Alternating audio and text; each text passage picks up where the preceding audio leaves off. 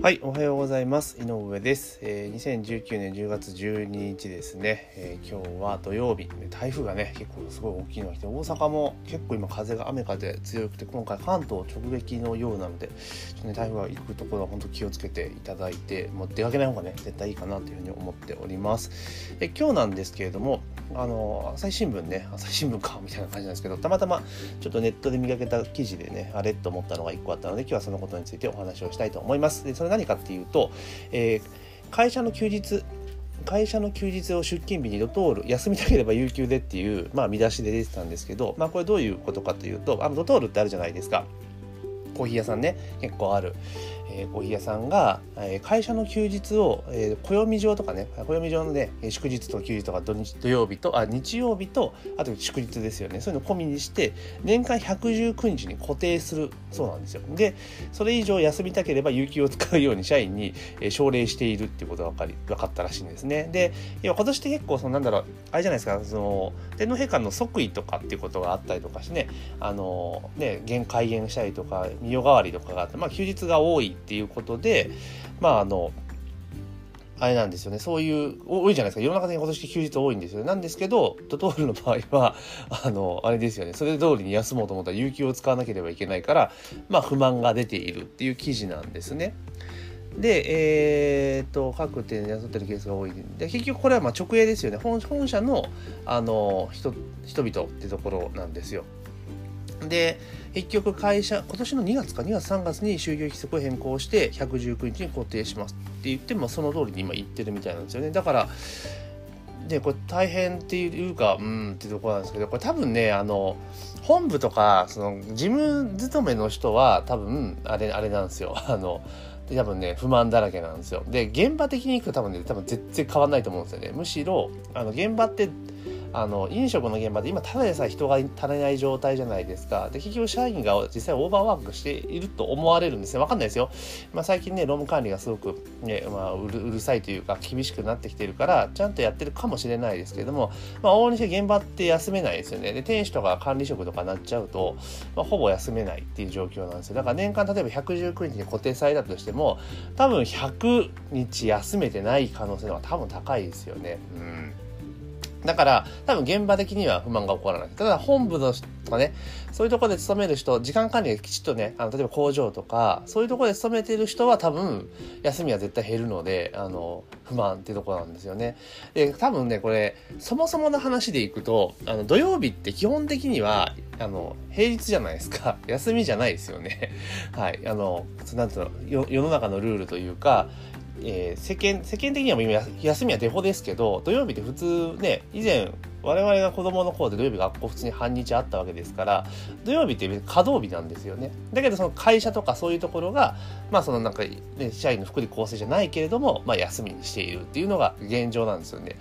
だからこれ多分制度的にはあの別に違法行為でも多分何でもないと思うんですよね。うん。だから年間119日っていう数が、えっ、ー、と、日曜日の数とただこれ祝日の数をね含んだりとかするとはどうなのかなとかいうのをちょっと思ったりはするんですけど、まあ、119日119日やったらねあれですよね日曜日は例えば4の12の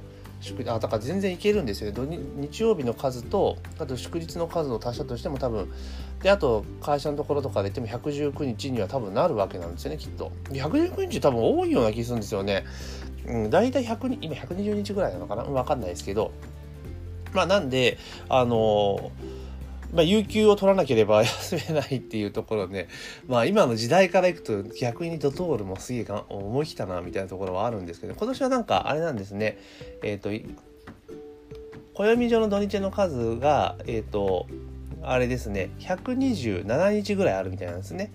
で、えー、それを119日に固定するから8日間1週間ちょっと分ぐらい休みが少なくなるぞっていう話なんですよね。だからこれ今年1年で見ると、まあ、こういうのになってるんだけれどもっていうところなんですよね。でもなんでこれ会社のなんだあの休みを119日に固定するっていうのを別にしなくてもいいような気するんですけどね。うん。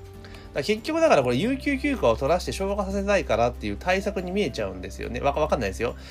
ね。だなんか有給休暇ってあれですよね。この後ってね、私ももう今会社員やってないからちょっとよくわかんないんですけど、あの、有給取らせなきゃ多分いけないとかそういうのは多分あるんでしょうね、きっと。法律家さんのなんかね、ルールが。だから、意図的にこう有給休暇取りやすいような環境にしちゃうしちゃうってことですね。多分今年のこの、年間休日で127とかになると多分有給消化するのって結構大変なんじゃないかなと思うんですよね。私もだから最後会社員勤めしてる時の、まあ、後半戦とかってまあそのオフィス勤務でしたからなんかあのあれなんですよ。基本的に土日は休みですよね。で祝日も休みなんですよ。で確かね有給休暇は年間確かねえっ、ー、とね10日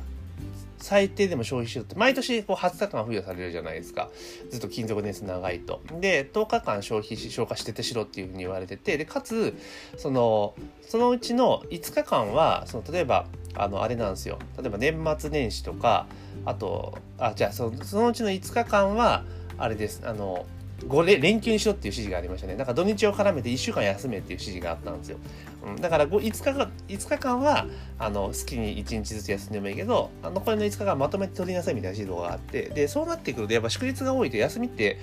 ね結構はめづらいというか、あの、本当にね、2週間会社行かないとかって普通にあったんですよね。私もなんかそういうの、そう言われると、じゃあ2回分まとめてみたいな感じで、えー、ね、3週間ぐらい休んだこともありますけど、まあそういうのまだ例外として、だから有給休暇は結構うま、取りにくいんですよね。結構ローテーション組んだりとかしなければいけないので、だからまあこう119日っていうパターンにしたと思うんですが、まあもちろんこれ社員からすれば反発食らいますよね。間違いなく。反発食らうし、社員のモチベーション下がっちゃいますよね。うん、だからこれね結構ねどうなんだろうなと思いますね。うん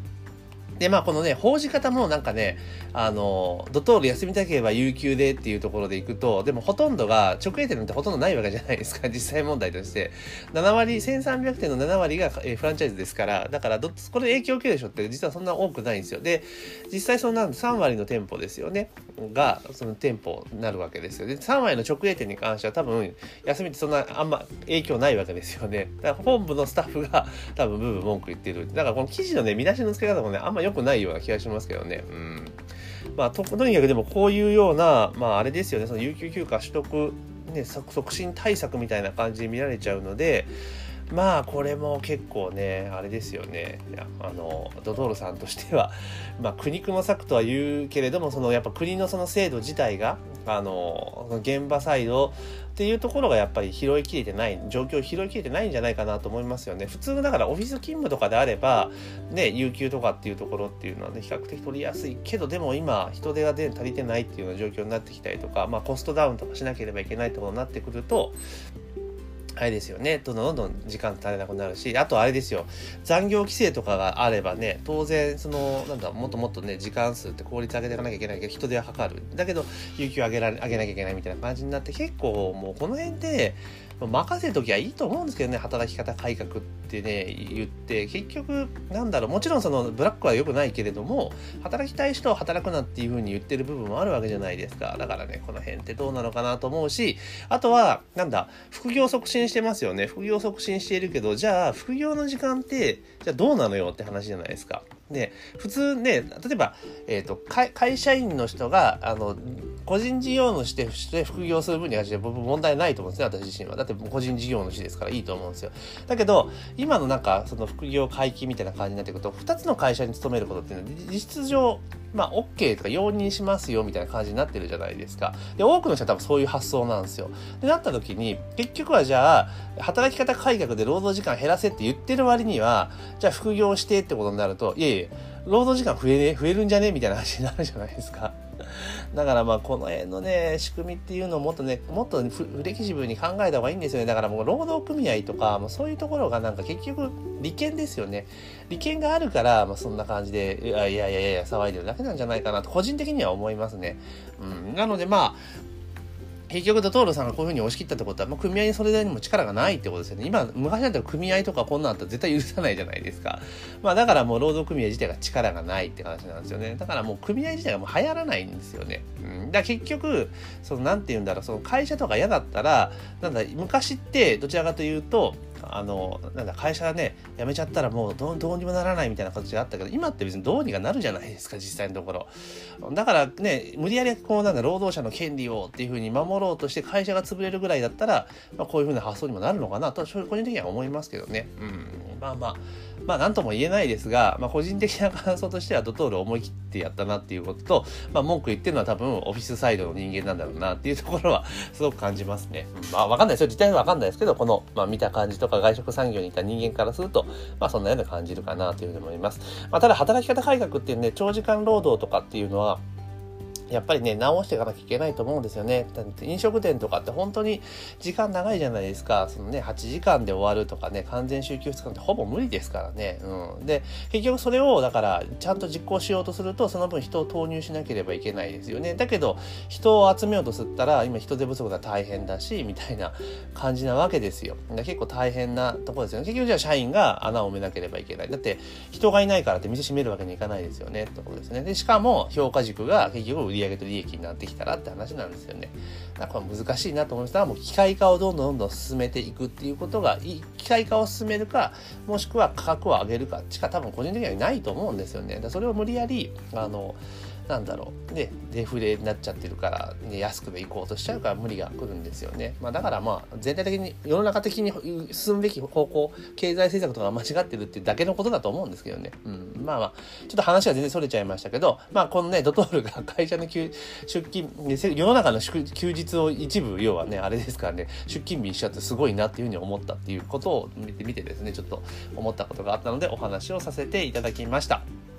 で、このポッドキャストはですね、まあ、世の中のニュースとか時事ネタに関連することをですね、私なりのかん、もう本当に独自の意見というか、えー、試験を述べまくっているポッドキャストになりますので、まあ、興味があればお付き合いいただければなというふうに思っております。で、えっ、ー、と、ですね、だから購読をいただけるとすごくありがたいです。でと、購読はですね、今、配信はポッドキャストでやってますので、あの、Spotify と Anchor と Google Podcast、あと iTunes のね、Apple の元のポッドキャストで配信していますので、どれか、えー、一番ね、視聴しやすいものに登録していただけるとありがたいなと思っております。あと、ねメルえー、マーケティングの話ですよね。実際ビジネス系の話に関しては、えー、毎日18時30分のメールマガジンで行っておりますので、まあ、概要欄にですね、えコメント、あの、URL を貼っておりますので、そちらの方からご購読登録いただければなというふうに思っております。というわけで、2019年10月12日、朝のポッドキャストの配信は以上とさせていただきます。まあ、今日も一日ね、頑張っていきましょう。では、ありがとうございます。